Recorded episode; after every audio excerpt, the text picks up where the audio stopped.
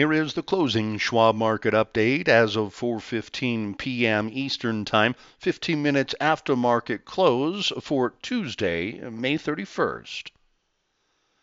U.S. equities finished out a volatile month of May lower in a holiday shortened week as volatility returned following last week's solid performance. Persistent inflation that has caused the Fed to turn toward a highly hawkish monetary policy recently has fostered concerns about a slowdown in economic activity and the possibility of falling into a recession. Investors also eyed a scheduled meeting between Fed Chairman Jerome Powell and President Biden today to discuss inflation and the economy. Meanwhile, the European Union announced a ban on Russian crude oil imports as a result of the ongoing war in Ukraine. In economic news, consumer confidence dipped, home prices increased more than expected, the Chicago Purchasing Managers Index surprisingly jumped, and Dallas manufacturing activity fell into contraction territory. Treasuries were lower, pushing yields higher across the curve, and the U.S. dollar nudged to the upside, while crude oil prices declined and gold also lost ground. Europe finished mostly lower, and markets in Asia were mixed. The Dow Jones Industrial Average declined 223 points or 0.7% to 32,990. The S&P 500 index lost 26 points or 0.6% to 4,132, and the Nasdaq Composite fell 50 points or 0.4% to 12,081. In heavy volume, 6.6 billion shares of NYSE listed stocks were traded, and 5.8 billion shares changed hands on the Nasdaq. WTI crude oil moved 40 cents lower to $114.67 per barrel. Elsewhere, the gold spot price was down $15.30 to $1,842 per ounce, and the dollar index gained 0.1% to 101.74. Markets were mixed for the month of May as the Dow Jones Industrial Average and the S&P 500 were nearly unchanged while the Nasdaq Composite decreased 2.1%. In equity news on Tuesday, chipmaker Qualcomm, ticker symbol QCOM, is reportedly interested in acquiring a portion of the semiconductor and chip designer company ARM in its upcoming IPO, believing the company is integral to the growth of the entire chipmaker industry. ARM, a UK based company, was purchased by SoftBank Group, ticker symbol SFTBY, in 2016, who announced plans earlier this year to take the company public, but said it plans to keep a majority stake. Qualcomm traded higher, while SoftBank was modestly lower.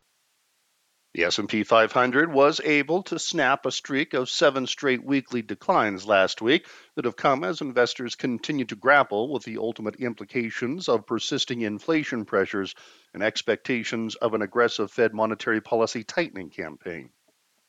Schwab's chief investment strategist Liz Ann Sonders notes in her latest article signs point to rising recession risk now, rising inflation, rate hikes, supply chain problems, and the Russia Ukraine war have contributed to growing recession fears. Liz Ann mentions that despite a drop in consumer confidence, spending has held up so far this year, and many indicators remain at solid levels. However, she says that rather than looking at the level of data, sometimes the trend is more important. In other words, better or worse may matter more than good or bad. You can follow Liz Ann on Twitter at Liz Ann Sonders. You can read all of our market commentary, including our latest article, Stock Market Volatility Schwab's Quick Take, on our Insights and Education page. And you can follow us on Twitter at Schwab Research. In economic news on Tuesday, the Conference Board's Consumer Confidence Index decreased to 106.8 in May from April's upwardly revised 108.6 level and versus the Bloomberg estimate calling for a reading of 103.6. The overall index was hampered by the expectations index of business conditions for the next six months portion of the index, which decreased to 77.5 from April's upwardly revised 79.0 level, while the present situation index portion of the survey declined to 149.6 from the previous month's positively revised 152.9 level. Unemployment, the labor differential or consumers' appraisal of jobs being plentiful minus being hard to get, decreased to 39.3 from the 44.7 level posted in April. The Chicago PMI surprisingly jumped and remained comfortably in expansion territory with a reading above 50. The index increased to 60.3 in May from April's 56.4 reading and versus estimates calling for a dip to 55.0. The better than expected report came as growth in new orders and production accelerated and employment decelerated. Prices paid also accelerated to keep inflation pressures extremely elevated, but supplier deliveries rose at a slower pace to suggest supply chain challenges may begin to ease. The Dallas Fed Manufacturing Index surprisingly fell and dropped into contraction territory with a reading below zero for May. The index dropped to negative 7.3 from positive 1.1 in April, and compared to the Bloomberg consensus estimate calling for a rise to positive 1.5. The decline came even as growth in shipments and production output accelerated, while new orders decelerated along with growth in employment. Inflation pressures were steady but remained severely elevated. The 20-city composite S&P CoreLogic Case-Shiller Home Price Index showed a 21.17% year-over-year gain in home prices in March, above the Bloomberg consensus estimate of a 20% rise. Compared to the prior month, home prices were up 2.42% on a seasonally adjusted basis compared to forecasts of a 1.9% gain. Treasuries were lower and yields have been choppy as of late as markets anticipate tighter Fed monetary policy amid the backdrop of persistent inflation and signs of slowing economic growth. As the Fed launches a series of rate hikes to try to cool off inflation, check out Schwab's chief fixed income strategist Kathy Jones's latest article, Bond Market Reset What's Next? in which she discusses how major central banks are hiking interest rates rapidly and shrinking their balance sheets in an effort to quote unquote normalize policy. Kathy addresses the question hanging over the market what is a normal policy rate? Be sure to follow Kathy on Twitter at Kathy Jones.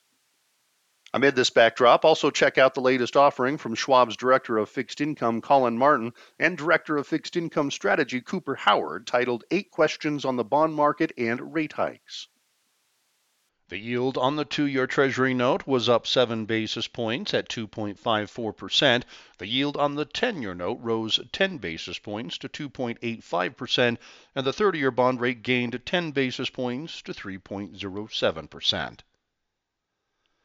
The economic calendar for tomorrow is robust, with reports slated for release to include a look at the manufacturing sector via the final read on S&P Global's U.S. Manufacturing Index, expected to remain at the preliminary read of 57.5, but down from April's 59.2 as well as the ISM Manufacturing Index for May, estimated to tick lower to 54.5 from the prior month's 55.4 with a reading above 50 denoting expansion in activity for both indexes. The Job Openings and Labor Turnover Survey, or JOLTS, is also on deck, expected to show 11.3 million jobs were available to be filled in April, compared to the 11.5 million in March, as well as construction spending for April, forecasted to have increased 0.5% month over month. In afternoon action, the Fed will release its Beige Book, a look at business activity across all Fed districts, and is used as a tool for the Fed's monetary policy meetings, the next of which is scheduled for June 14th and 15th. The MBA Mortgage Application Index for the week ended May 27th will round out the busy docket. In international news on Tuesday, European equities were mostly lower, with the UK being the lone exception, cooling off a bit from last week's strong gains. Markets continue to face a flurry of headwinds, exacerbated by news that leaders in the European Union have reached an agreement to ban most Russian oil by the end of the year as a result of the ongoing war in Ukraine. Inflation concerns have prompted tighter monetary policies out of the Fed and the Bank of England, while boosting expectations that the European Central Bank will raise rates later this year. This, along with signs of slowing economic growth, has increased worries about a possible looming recession.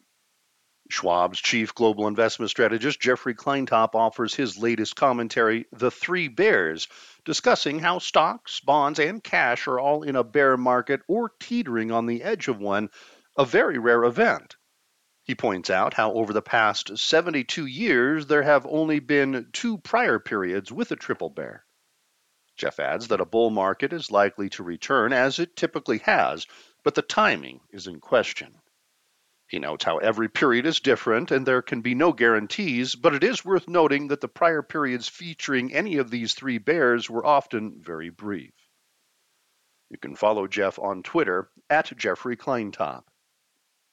The European economic calendar was busy today. Several countries reported inflation data, with Spanish CPI, French CPI, and Eurozone CPI all increasing more than expected, while German preliminary inflation data also rose more than expected. Meanwhile, French GDP came in lower than expectations and ticked lower quarter over quarter. The euro and British pound were both lower versus the US dollar, while bond yields in the UK and across Europe were higher. The UK FTSE 100 index ticked 0.1% higher, while France's CAC 40 index was down 1.4%. Germany's DAX index fell 1.3%. Spain's IBEX 35 index declined 0.9%. Italy's FTSE MIB index decreased 1.2%, and Switzerland's Swiss market index traded 1.2% lower. Stocks in Asia were mixed on Tuesday as the many headwinds worldwide remain. Persistent inflation remains a concern, as well as the resulting monetary policy action that is seeing many developed countries raise rates. However, China is moving in the opposite direction and moving toward more stimulus as COVID lockdowns continue to hamper activity. COVID infections in China have fallen for the first time since March, allowing some easing in restrictions. Schwab's Jeffrey Kleintop discusses in his article Recession in China how China's economy and consumer market has likely slipped into a recession, at least by China's standards. Jeff takes a look at the short term and long term impacts of any extended disruption of the lockdowns on consumer spending and business output. In economic news, Chinese manufacturing and non manufacturing PMIs rose and beat expectations, but both remained in contraction territory. Meanwhile, Japanese consumer confidence rose more than expected in May. The country's jobless rate ticked lower, but its retail sales fell month over month. Japan's Nikkei 225 index declined 0.3%, with the yen weakening some versus the US dollar. China's Shanghai Composite Index rose 1.2%, and the Hong Kong Hang Seng Index rallied 1.4%. Australia's S&P ASX 200 index fell 1%. South Korea's Kospi index traded 0.6% to the upside, and India's S&P BSE Sensex 30 index was down 0.6%. Tomorrow's international economic calendar will offer a number of manufacturing PMIs from across the globe, while other reports slated for release include first quarter GDP from Australia, trade figures from South Korea, auto sales from Japan, retail sales from Germany, and the unemployment rate from the Eurozone.